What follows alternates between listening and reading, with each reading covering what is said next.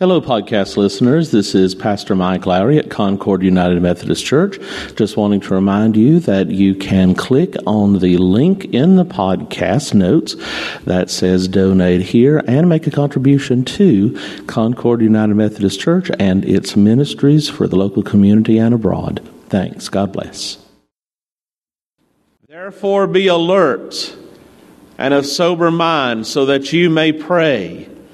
And above all, love each other deeply, because love covers over a multitude of sins. Offer hospitality to one another without grumbling. Each of you should use whatever gift you have received to serve others as faithful stewards of God's grace in its various forms.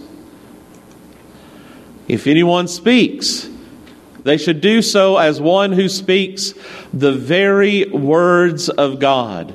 If anyone serves, they should do so with the strength God provides, so that in all things God may be praised through Jesus Christ. To him be the glory and the power forever and ever.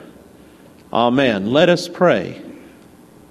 Dear Lord, on this day as we gather at your table, may the words of my mouth, the meditations of our hearts, all be acceptable and pleasing in your sight, dear Lord, our rock, our Redeemer, our Savior.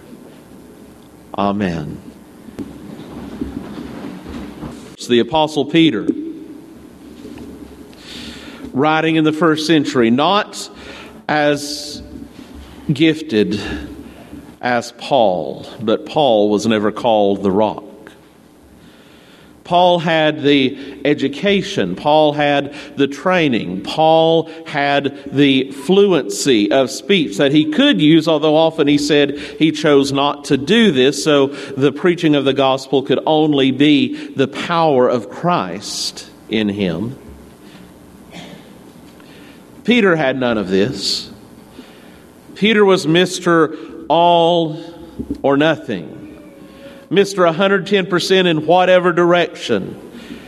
It took the presence of the Holy Spirit in his life to set him unwaveringly upon the path. Although, like all of us, there were times he needed course corrections.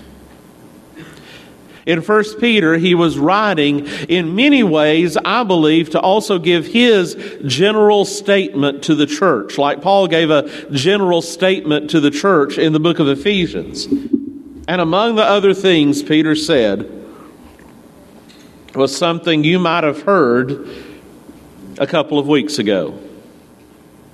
The end is near. Anybody else hear that about September twenty-third? The end is near.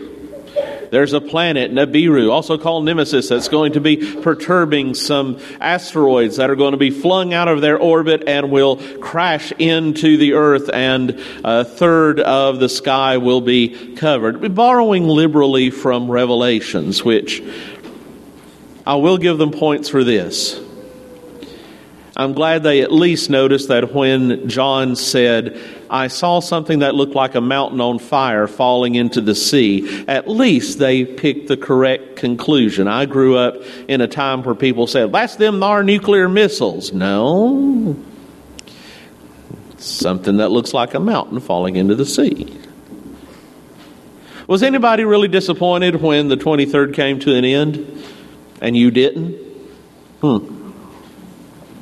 I wasn't. Of course, I didn't expect it. I was pretty sure that since people were saying the twenty-third was the end, then it would be any day other than the twenty-third. But see, when we say the end is near, we have to define what we meant. Young men, or just men,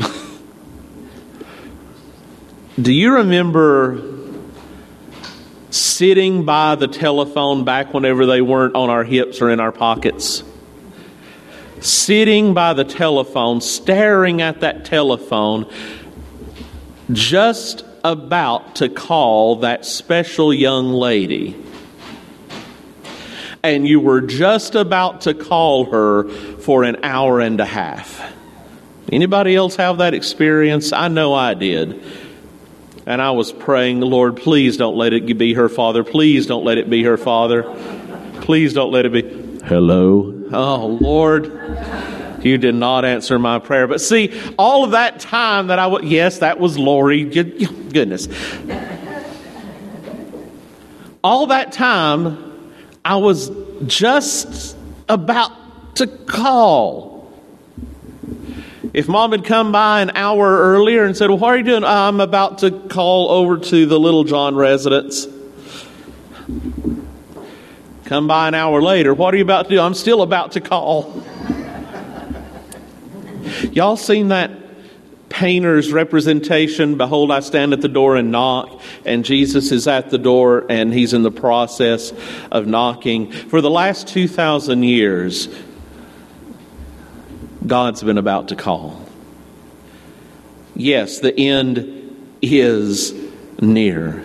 It could be any time. And I, and I hate to say this, but even if the end is further along than you want, each and every one of us, our end is just a few missed heartbeats away. So it's near for each of us. Now, the thing that I notice is whenever people talk about, well, the end is nigh, usually that's a call to repentance, but it's not a call to action other than repentance. Because people are saying you need to repent, the end is at hand. But in the New Testament, whenever you're told the end is near, it is not a call for just repentance. It is a call for being about our Father's business. It is a call to do as much as we can in the time that we have and to get serious about it. And Paul within, excuse me, Peter, Paul's all over the place, I'm sorry. Peter, in this section of his first letter to the church, is basically saying, okay, we don't have much time. Here's what we need to be doing. You don't know how much you have. And he reminds us that we are gifted. We are blessed. We are given this gift of communication with the Father, unmediated by any priest with any sacrifice. We can kneel and pray, not just at the altar, although that is extra special, but anywhere. And our thoughts and prayers and words are lifted to heaven. That is something that the people of the day would have seen as such a privilege that we take almost for granted. He also says, Peter says, we are gifted with love for one another. This is how they shall know that you are Christ, that ye love one another.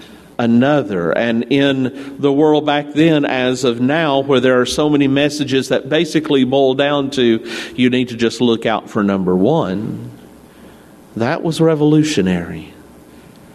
And it still is. We are also given, he says, talents and resources that will enable our calling. And regardless of what our individual callings look like, they all have the same purpose and point, the sharing of God's grace in this time and in this place to which we were born and into which we are called. We are called into this time where so many are looking at the future with uncertainty and insecurity, and they're looking at their present and thinking the words of Ecclesiastes, though they don't even know it. Meaningless, meaningless, everything is meaningless. We are called into a place, like I said, that is three miles south of the human trafficking superhighway of the U S And we are given a mission. It's worked out in different ways.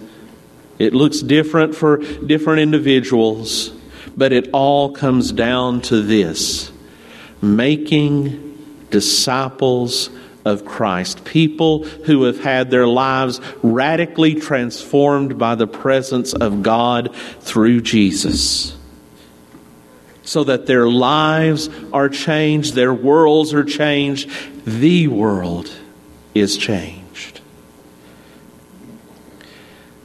That is what this is about. That is what this table on this World Communion Sunday is about, where we remind ourselves that we are part of something great, and that God provides the talents, the gifts, the graces that we need for this moment. There's a little bumper sticker that I kind of just a little bit despise. Not, you know, just because it's gotten so cliche and so eh. But in a way, you can take it and find the truth in it. Believe in the God that believes in you. Mm. But I do know this, that He chose to believe in this thing, this group of people, this called out assembly that He calls the church, that we call the body of Christ, His gift and His blessing to this world. Let us celebrate that this day. Amen.